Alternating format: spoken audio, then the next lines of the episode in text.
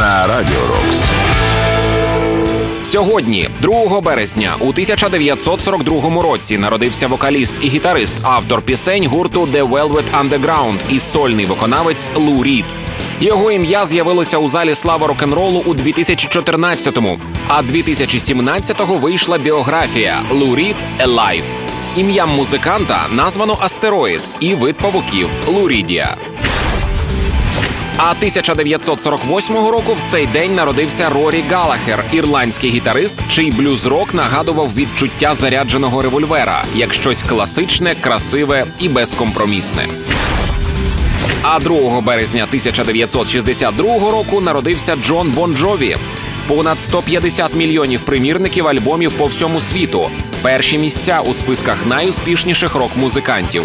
Зал слави рок-н-ролу. Все це Джон заслужив наполегливою працею. Важлива дата, і це ще один день, що наближає нас до перемоги. Рок-день на Радіо Рокс.